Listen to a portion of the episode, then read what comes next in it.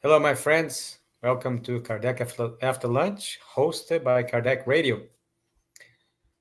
Please download Kardec Radio's app, available free of charge for Android or iPhone, and listen to the programs and podcasts available. Also, feel encouraged, to correct that misspell right there, to send questions, comments, or suggestions to Kardec Radio's Twitter account. Although all of this work is done by volunteers, there are costs associated with web and app hosting, along with broadcast and publishing. So if you're able to, please be kind and donate so this work of love may continue for many years to come.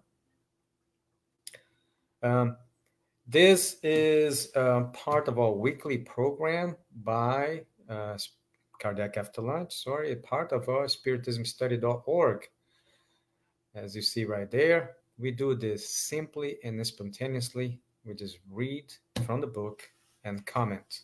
Okay.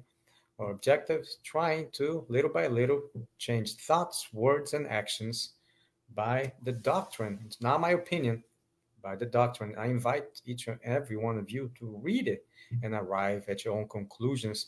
It is a responsibility that we uh, cannot transfer and cannot abdicate from it. Okay, today we're going to be reading from the Medium's book. This is the book we have on hand. I'm going to be placing here on the screen as well the, the icon of it. Let's see. And uh, like I mentioned, we just do a little 15 minutes of it, reading and commentary. Feel free to send in questions, comments, or suggestions, okay, as we are going to have them available uh, to be posted on the screen and we can answer if uh, your comment, question, suggestion, uh, uh, if you like it to be private, please refrain from sending publicly right now and reach to us directly via message. Okay. We have many other initiatives at spiritismstudy.org. See if I can put some of them here online. So we have, just a second, let me remove this banner. We have individual study sessions okay, 101, always free. We have online presentations. We have doctrine commentary, which is this is what we're doing right now, and the study aid, which was created uh, in association with KardecPedia.com, or actually they authorize it, and uh, it is free of charge. It is sent to groups who would like to be sponsored to to use it. Uh, if you'd like to know more about it, please uh, also send us a message. Let me back here. And let me put this banner up just a second. There's so much new tools here that I'm learning to use. There you go, Kardec Radio. And let me put this other banner here. Sorry for this. All new toys. There you go.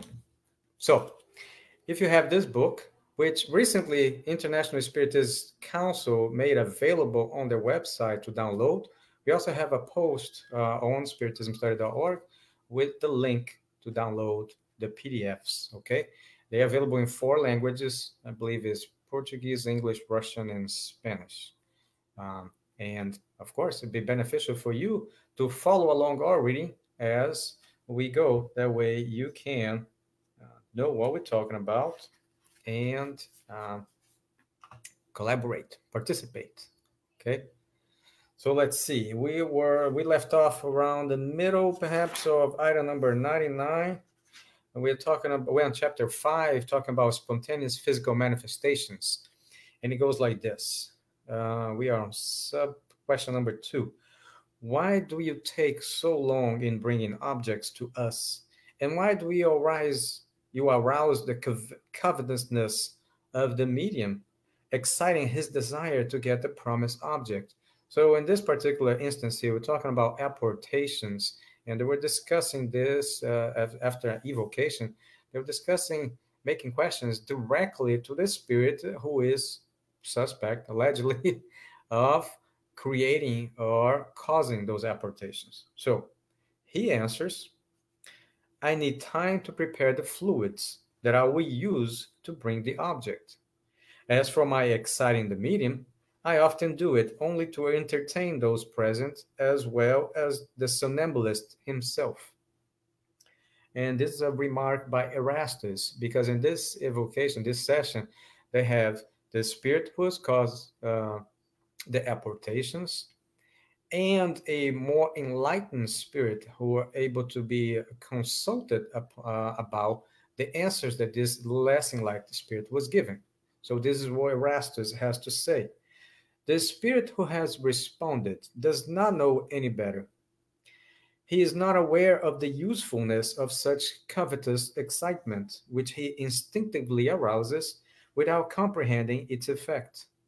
So you see, uh, just by us being a spirit, which is basically uh, our natural state, because uh, upon being incarnate, we just get the use of a body. So, upon us leaving this incarnation and going back to the spiritual world, we do not become all knowing, all powerful, or nothing like that. We just transition to a non material existence, which was our previous existence, to be honest. It was just a transition, it was just a state change. Okay. So, being this the case, if you did not know something, you still would not know immediately after death. You may have opportunities to be enlightened in the afterlife. However, if you didn't know, if you did not seek enlightenment, morally, intellectually, spiritually, um, there's nothing that can be done, uh, sorry, at that time. So in this case, a spirit who is giving the answers that he or she is able to based on their knowledge. Erastus is saying, well, he doesn't know any better, so he can only explain it this way. So let's continue. He thinks he uses as an entertainment, while he in fact unknowingly stimulates a greater emission of fluid. This is a result of the difficulty that this type of phenomenon presents a difficulty that is even greater when it is not spontaneous, especially with some mediums.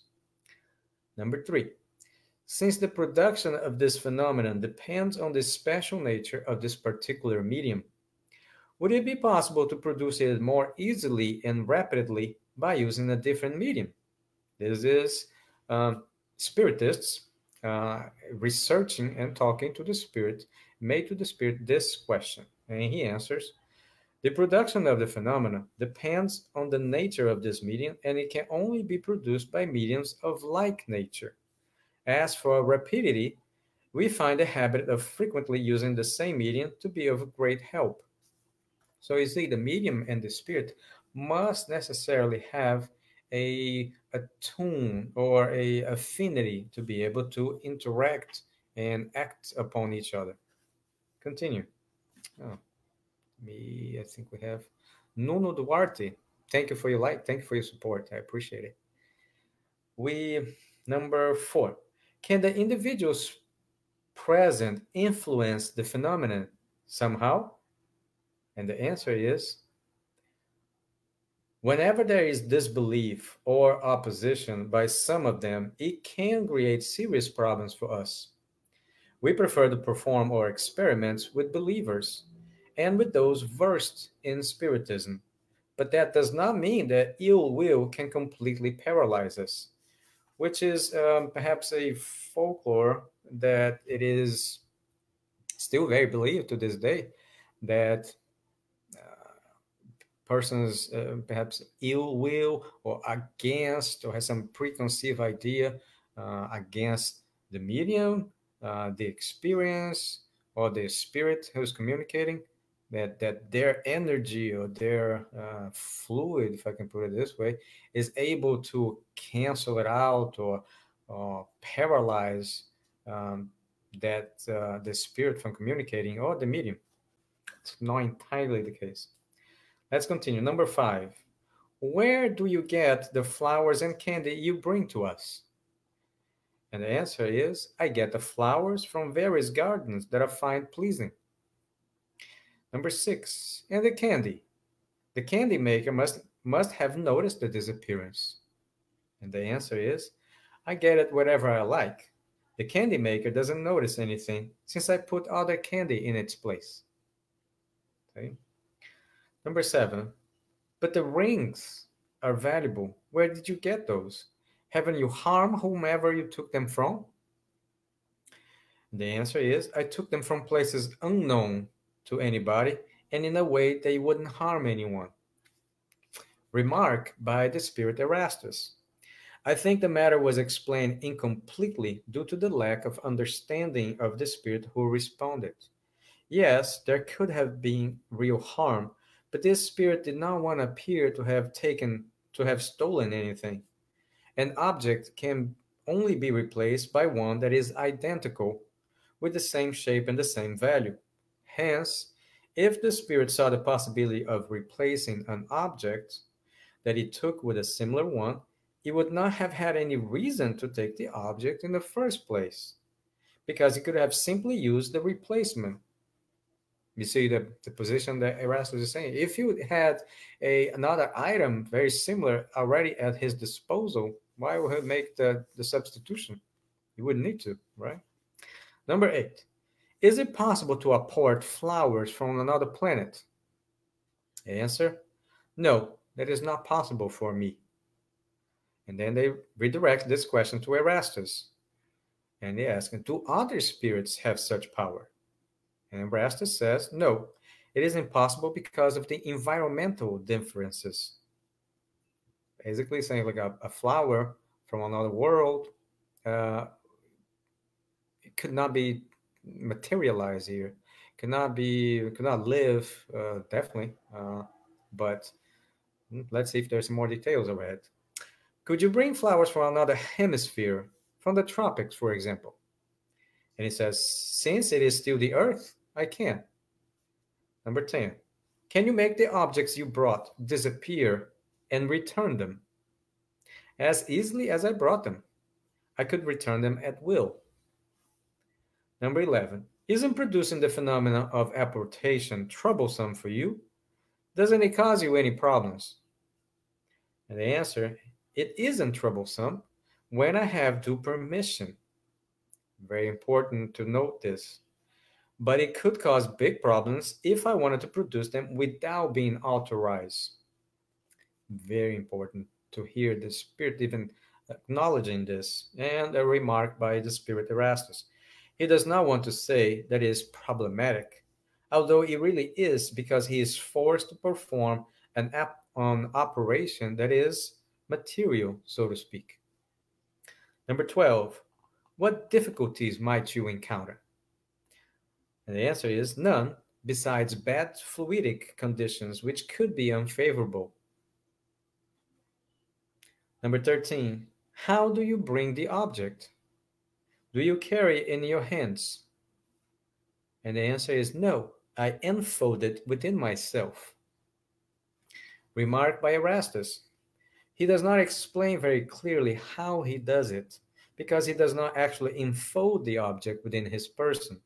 However, since his personal fluid can dilate itself and is penetrable and expendable, he combines a portion of it with a portion of the medium's own animalized fluid, it is within this mixture that he hides and carries the object chosen for apportation. So it is incorrect for him to say that he enfolds it within himself.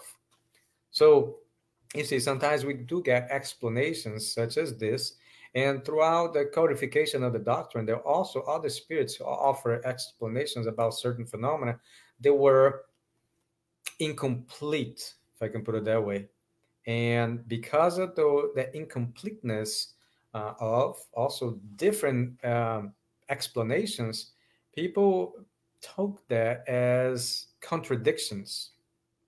And it was not, because in essence, it was the same thing, but details uh, were utilized by those well, who did not uh, agree with Spiritism to put it in a negative light. Uh, continue.